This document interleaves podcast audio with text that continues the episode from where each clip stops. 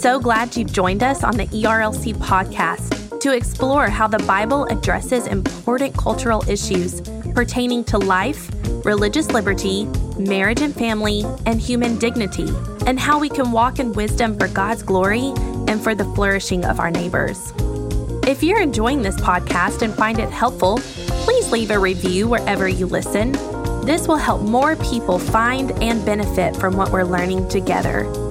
We are grateful for the time you take to join us for these conversations.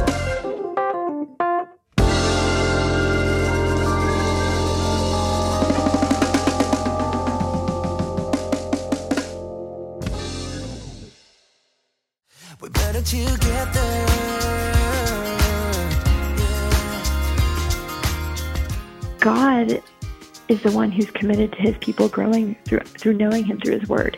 He's given us his word.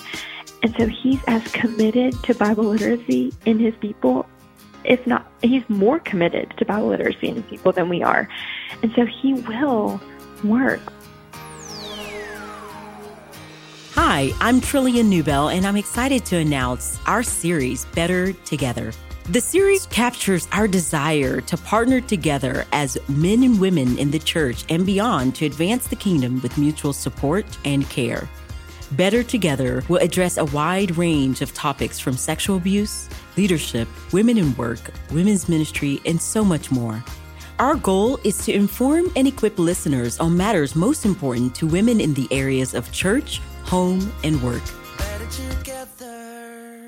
And I'm really excited to have my dear friend Courtney Reissig on the line. And she is the author of several books, one, Glory in the Ordinary, and she's working on a book on the Psalms, which I think is going to serve the church in helping us learn to not only lament, um, but I'm going to let actually Courtney tell you what that book is about. Courtney, thank you so much for being on the line.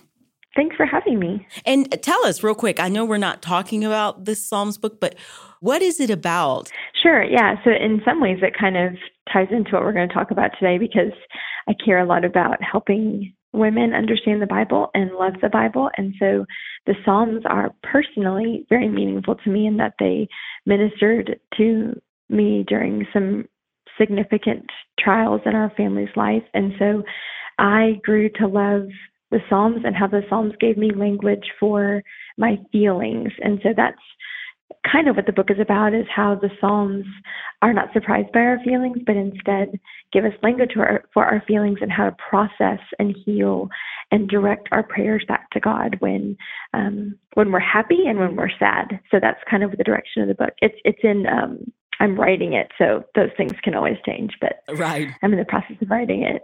No, that's well, I, I love that you started off by saying that it is on topic because we are Yeah. talking, yeah, because we are. We're talking about training and equipping women. And your desire, specifically, as you said, is to train and equip women to love the word, to love the scriptures. So let's start there. What are we talking about when we're talking about training and equipping? To some people, it might be all about Titus 2. To other people, it might be about seminary. But it sounds like Mhm. you're you're thinking about Bible training. So tell us, Mhm. what what does it mean to you? Well, sometimes Bible training can make people scared because they think of classroom setting type stuff. I have friends who, if you bring up training, they get a little nervous and anxious that they're going to have to go back to school. So, we, in our church context, we're a church plant, we're small, and ours is primarily in providing a Bible study for women and giving them the tools for understanding the Bible themselves. So, for, for me, in my context, I want women to not only be taught the Bible, which is excellent, but I want to create something that's sustainable so that if I'm not there anymore, which I won't be, I'll eventually die and or move on. And so I want to create something where women have tools to understand the Bible for themselves. And so for myself in my own life, coming to understand the Bible myself has been so personally beneficial and beneficial to my relationships and my marriage and my walk with the Lord that I want that for other women as well. So that's kind of what I have in mind when I talk about training and equipping is simple, just giving women the tools to understand the Bible for themselves so that they are not intimidated by it and they grow to love it. I, I love this for a number of reasons, but I'm going to ask you one of those kind of lame questions. Why is this mm-hmm. important? Mm-hmm. Because I think I think that um, often when we do think about training and equipping, we go big. We think, sure, yeah, and and you're talking something that we do in our home and opening the word and learning. So, yeah, why is this important in, for us to think in these terms as well? Well, I think so. A lot of the times when we talk about training and equipping, we point to larger churches that are doing it really well and larger churches that have resources at their disposal and multiple Bible studies meeting on multiple campuses. And that's great.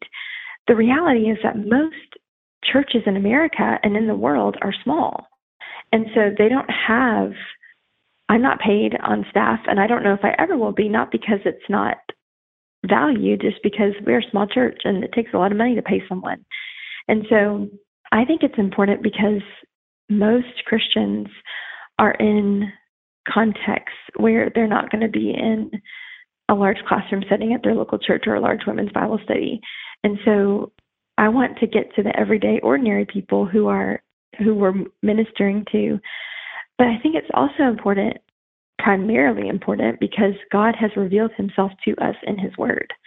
And so if we are called by God and saved by God through Christ, then we should want to know God. And how are we going to know Him except through knowing His Word? So it's just basic discipleship and, and helping people grow in their sanctification is helping them understand the Bible so that they can grow to love the one who saved them. Mm, no, that's so good. So, what are ways that local churches can improve training and equipping of women? Because what you are talking about seems so simple, but yet, yeah, but yet, I've heard the term biblical illiteracy. We see people maybe running to different resources and different um, mm-hmm. things that that may not be sound or helpful. So how mm-hmm. actually can we do this and and specifically local churches how can they improve training and equipping in this area yeah so i think it's it's a trickle down effect. So if the word's not coming from the pulpit, then people aren't going to desire it. So what I often say to our women is that the and I say to our pastors and elders is that the love that our women have for our women, for Bible study is directly owing to the fact that they're getting fed on Sunday mornings and they want more. So it has to be a, a part of the church culture that you want the Bible and that you want to know God through His Word. I think Another way to implement it is that there can be maybe some some fear over how um, pastors can help women train women in the church, and so we don't often um, interact with one another. And so, in my church context, I've known the the primary preaching pastor longer than I've known my husband. So he was he and his wife were my first friends at seminary, and then they became friends with my husband after they that we got married. And so I've known him a long time, and he's not afraid of me. And the other elders in our church are not afraid of me. One of them is my husband, so glad he's not afraid of me. Yeah. um, but I think there's that. There is is do you see the women in your church as being vital to the ministry of your church? And if you do, then then you'll see their input with women as vital. So that's just I think that starts in, in the seminary context of of helping guys training for ministry to not be afraid of women, not be afraid of what they can contribute. But I think on a more simple front, we we we talk a lot about doing things organically in churches. Like we want these things to just like spring up and and I think that's helpful. We've tried that and we found that organic doesn't always work. Yeah. yeah. it, it sounds really nice and really spontaneous and fun, but the reality is that all kinds of things can happen when you do things organically. So we have, we are not overly programmatic. So we don't have a ton of programming, but we have very specific goals and very specific things in place. So in our church context, we have women's Bible study is the women's ministry thing we do in our church. We're small, we can't do a lot. So, what's the most important thing? We have one Bible study. From that has grown other things. So then we did a women's retreat. We do that once a year. We do a women's retreat. And in our women's retreat, we have women in our local church teach at the women's retreat. And then we have systems in place to figure out how we can add other women to the teaching team. And so our goal in our women's ministry is kind of twofold. It's it's giving women the Bible and teaching and training and raising up other women to teach the Bible. And so we start with women's Bible study. We we you can identify women who maybe are gifted to teach just through the conversations that happen there. And then from that we we have women teach at our women's retreat. And then we have Lord willing, eventually we'll have enough women who are gifted to teach the Bible in our church that we can then do like little mini seminars on Saturdays where we all get together and talk through a passage of scripture together and help help grow each other in our teaching skills. So that's real like nitty gritty practical. That's helpful. But starting a Bible study is really simple. I mean, you can if you want to help women grow in loving the word and you want to train and equip women, then you can ask to start a Bible study uh, in your church and and pray that God brings people to come. Um, but it has to start from the top. It has to be the pastors value the word and are preaching the word. They have to value the women in their church, and then from there, that will afford opportunities for growth. No, that's helpful. It's very practical, pretty simple. But I've heard you say the word have to a couple of times. You said that the pastors have to desire this mm-hmm. and the pastors mm-hmm. have to preach it. What happens when you have a woman who desires it but isn't a part of a culture that actually equips women or or has a desire for equipping women in the Bible? What do you do with that woman who has that desire but isn't seeing it in her local church? How do you encourage her? Yeah, so this is um I, I've so I'm gonna because I don't have firsthand experience in this, I'm gonna like kind of I'm using football terminology and I don't really know what that means, but I'm gonna punt it. I think this is the right thing you're supposed to do here. But I have heard other I've talked with other women who've been in these contexts and one of the things I've heard them say is you can always just invite people into your living room or to coffee and just start talking start talking about teaching them the Bible or go, studying the Bible with them women I have found so not every woman who comes to our Bible study is super excited about Bible study, but most women want to get together, and mo- and so that's kind of in our context. Women really want to get together and talk and, and hang out. We have a lot of young moms, so going to Bible study is a night out for them, and so I think just starting with gathering women together to hang out and doing this small incremental, let's read through this together and talk about it is is where you can kind of see that's where the organic growth I think can happen in in a structured in a structured setting where you have some degree of intentionality. And then also I would just this is so cliche and we say it all the time, but God is the one who's committed to his people growing through through knowing him through his word. He's given us his word. And so he's as committed to Bible literacy in his people if not, he's more committed oh, to yeah. Literacy in people than we are. And so he will work. We just don't know when he will. I mean, I I went to seminary. I I, I didn't finish seminary, but I started seminary. I want to say 12 years ago now, maybe 13 years ago, and I'm just now doing what I went to seminary to do. I mean, I I I mean, I had children all throughout there, so that was I was doing something else. But um, you've been busy. But yeah, like, yeah, I've been busy. Yeah, but um, like it took a long. I mean, I wanted to do this for a long time, and I know women who've wanted to do it for twice as long, and have just been faithful in the little things that God opens doors for, and um, eventually, Lord willing, he'll he'll he'll bear fruit in the in the in the work. So I don't know if that answers your question. No, it does. But, well, what I wanted to make sure that the listeners hear is that you can still you can. teach oh, God's yeah. word if yes. you're not surrounded by what you desire. In the midst of that, I'd say pray. Pray that yes, yes. Um, your your church would catch a vision for Bible yes. Bible study, Bible literacy, and then take a step of faith. So if that may, that might mean you starting a Bible study in your home, but also mm-hmm. approach your pastor about this. Try to ca- yes. give him a vision for it. Talk to him. And so I don't know if it's as it, it, I wouldn't I don't want to use the word more often than not. But I do think that often people just don't take steps of faith to actually uh, Yes. present their Yes. their idea to their leadership team and then to take us another step of faith of actually um, inviting people. So so I, I would just encourage the woman who doesn't who doesn't see it happening in her church. And there's there, i would say another thing there's probably more people with that desire than you'd think. And I was just going to say that. yeah. And so what do you think about that courtney?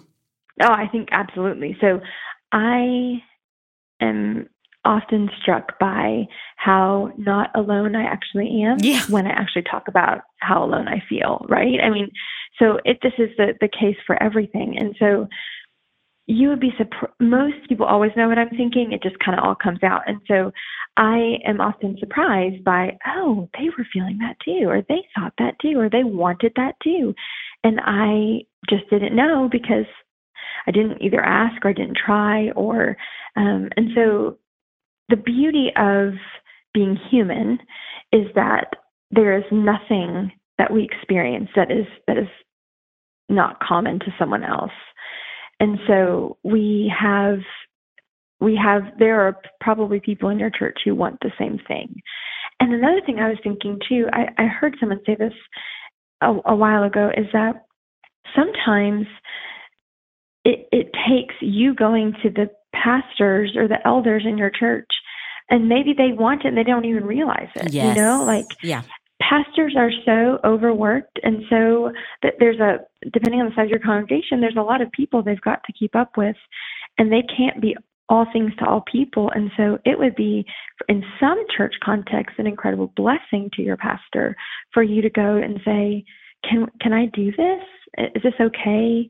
Um and so i just think i mean i know there are church contexts where the pastor's domineering that's a different story but there's there's as many varied circumstances where prayer, wisdom, and some intentionality can sometimes go a long way. No, you're exactly right. I, I'm just going to repeat a line. I wrote it down that you said because I just think it's incredibly encouraging that we consider this. I'm often struck by how not alone I actually am when I talk about how alone I feel.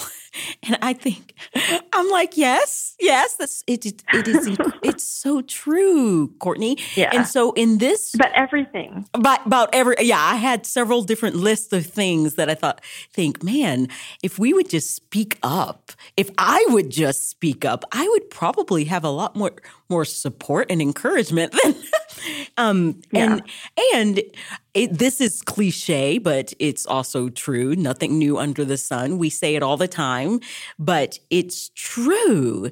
And so for the woman who desires training and equipping and biblical literacy and understanding and, and getting in the word with other women, there there's probably someone, and it may just be one person. It may not be that you are in a auditorium filled with hundreds of women. It may just be one person, and it's encouraging just to sit down and open the word together. Um, I've experienced that uh, even last semester. I did a small Bible study. It was just a small number of us, and every time I opened the word, I left so encouraged by what mm-hmm. God was revealing to each and every one of us through his word and how he was using a broken vessel, jars of clay, whatever you want to call it, a weak mm-hmm. person to to to teach. And so we've been talking a lot about the local church, and that is your context. That is your heartbeat. But yes, you do serve beyond the local church and you w- did um, attend seminary though you didn't complete it what about beyond the local church have you thought about how can um, women be equipped beyond the local church um, Yeah, I think that there's obviously I yeah, I'm, the local church is my heartbeat. It's the drum that I'll beat forever. But I think that there are contexts where we are discipled and trained by not the local church. So I think really practically in my church context, we women women in our church are not going to go to seminary and they're not going to be able to go to a training workshop where they're going to learn how to study the Bible. But that's where like books and resources and podcasts And even there's like, you can listen to seminary classes on podcasts, like RTS does it. That's where those types of non local church resources are so incredibly helpful because we're one church with 80 members and and 40 small children. And so we we're not be able to create the type of content and resources that's going to give our people the the theological and biblical insight and and training that they need. And so we need people writing books. We need people doing podcasts. I mean i i listen to Nancy Guthrie's Help Me Teach the Bible the day it goes up whenever she has a new one. Knowing faith through the village church is really helpful in tackling um, things that, like theological and biblical truths. RTS, I mentioned, they have, you can listen to some of their classes online. And I know people who have gotten basically an entire seminary education for free by listening to those those courses. And so that is incredibly it's necessary. So the local church is where where the Bible talks about being the pillar and buttress of truth is where God's glory is displayed and where God's people are trained and equipped and go out. But in the internet age and in the age of where we can get printed resources to us, we need those and we need people creating them so that the people in our congregations can have them and then grow and then go out and, and serve in whatever context God has them in. So there's a tremendous need for those things. I don't think they're unnecessary. One of the hard things I think I know you do this as well. We both teach at churches. We go teach at women's retreats and conferences. And I'm incredibly thankful for those opportunities. I like meeting women in churches all across the, the country. Um, but what I want to say in some of those places, and I do say when I have the opportunity, is there's probably women here who can do this as well. Mm-hmm. And what a blessing it would be to train them and equip them to do it. And some of those churches do. And there's a place for bringing in an outside speaker, absolutely. The church I just spoke at in November, they they have a whole host of women who teach all throughout the year and then they do like one thing and they have a woman come in. And I think that's great. But I think there's a place for both. But I think if we can use the resources out there to equip the women in our churches, I think that would be, in my opinion, preferable. No, so. uh, yeah, absolutely. Absolutely. And that's where ministry happens mainly. Or yeah, is yeah. in the I local mean, context. Yeah. yeah. Yeah, but using the resources. So I I'm a writer and so I I would never say that only we only do this in local church and, and we don't read books anywhere else or anything like that because the church is local, but it's also global. Absolutely. And so we need to be hearing from our brothers and sisters all throughout the world. Well, and, and not just hearing. I mean, we just have such access to these things. And so, so as yeah. yeah, and as we're learn reading the word and we're talking again about training and equipping as we're equipping ourselves to teach and to just live um, mm-hmm. then then it's good to know that there are so many things out there. You've named um, different podcasts and different seminary classes that are free that you can look online. Mm-hmm. And we do, we have such access to so many different things. So we we have seminaries and and podcasts, and you've named several, and and it's encouraging. It's encouraging to know that as we are training and equipping ourselves and training and equipping our women, that there we have access to so many different tools. So for because for some some women, most women probably, they're not going to be able to relocate to mm-hmm to go to Midwestern Seminary, even though we'd love to. We'd love to have everyone there, mm-hmm. or we'd love to have everyone at Southern, or, or, we'd love to go to Southeastern, but we can't all relocate. And there are online mm-hmm. classes, but even still, the the time to do time that, and finances, yeah, time and finances are limited. And so it's good to know that these resources are available for free, and uh, we can call it continuing education. Help us continue our yeah. education. And so the series is called Better Together. How might men and women partner together for training and equipping, specifically in the local church, and the focus that um, we've been thinking through today? Yeah, so this is something I've been mulling over, especially in a smaller church context where you can't pay, you can't pay someone to do. In our church, we couldn't pay someone to be a women's ministry director or something like that. One of the things that I've been so helped by is feeling heard and not just by my husband, but by the other elders as well, is that they're um, I feel heard and equipped, and um, so our elders will often say, if you need resources, let us know, and we will we will purchase them, or the church will pay you back. That's huge to to be able to buy resources to be better equipped to teach a Bible study to the women in your church.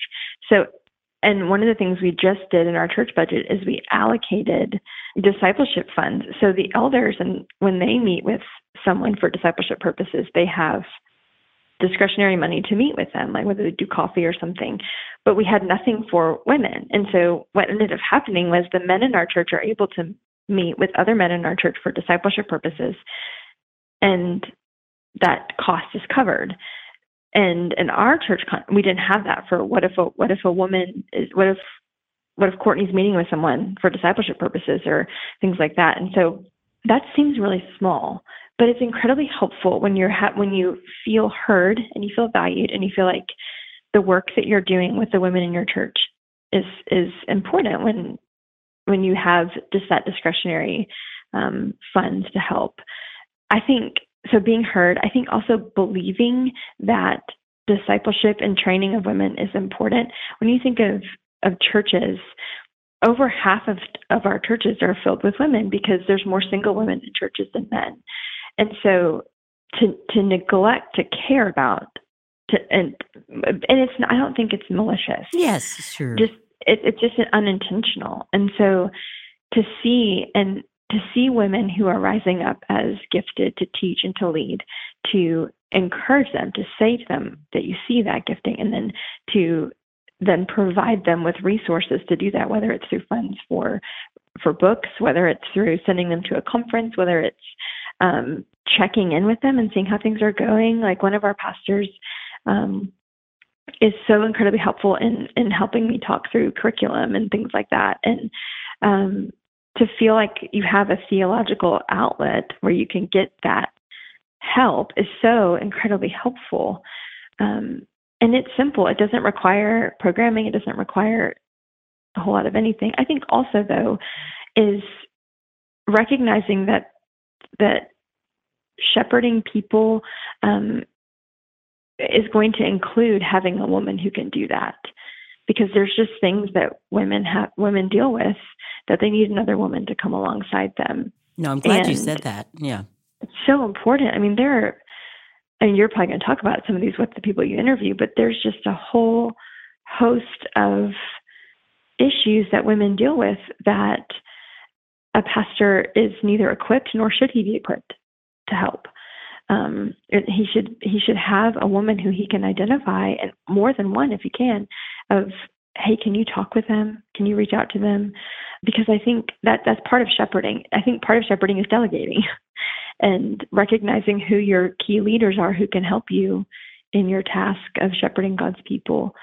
So in our church, it just looks like providing resources, funds for resources, recognizing the ministry is important, and then um, listening is huge and there again i've used the word simple um, mm-hmm. several times it, it's just simple steps. There, it doesn't, yeah, it's not hard to identify leaders and to try to find trusted people who you can mm-hmm. help to to to come alongside you in ministry, which we see so much in the New Testament. Um, I was just thinking that. Yeah, yeah the same thought. Yes. Well, look at that. We've done that a couple of times. So yeah, uh, uh-huh. we are friends. But anyway, so we are. Yeah. but yeah, so I I think um, these these are really simple steps that we can take. How can we? we this is our last question.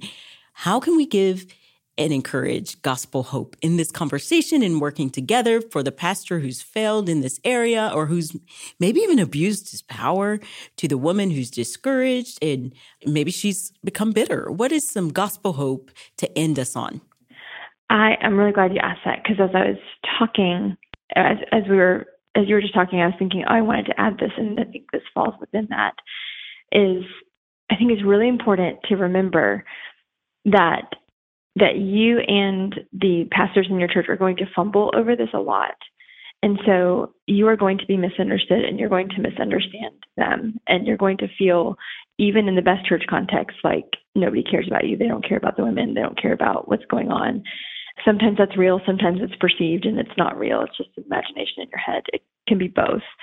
But all of this is owing to the reality of living in a broken world. And so we can talk all day long about vision for things, but at the end of the day, we live in a post Genesis 3 world, which affects everything. And and so so much of our disappointment and struggle and strife and bitterness and domineering behavior is owing to the fact that Adam and Eve ate the fruit and plunged us all into rebellion. That's the the problem. And that's why we feel angst when it's hard and why why it is hard to begin with.